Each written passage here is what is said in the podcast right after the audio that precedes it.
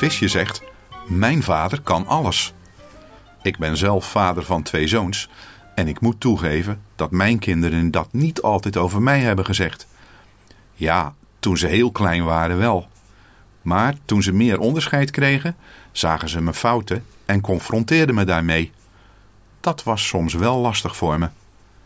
Visje doelt natuurlijk op onze hemelse vader, die alles gemaakt heeft zoals hij dat wilde en zorgt voor ons.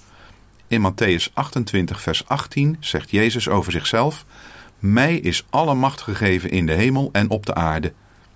Als je Jezus erkent als de zoon van God en de verlosser van je zonde, dan weet je dat Hij je vader is en alles kan. Dat lees je in de Bijbel, maar dat mag je ook ervaren in je eigen leven door liefde, wijsheid, kracht en ook wonderen. Krijg je dan alles wat je vraagt?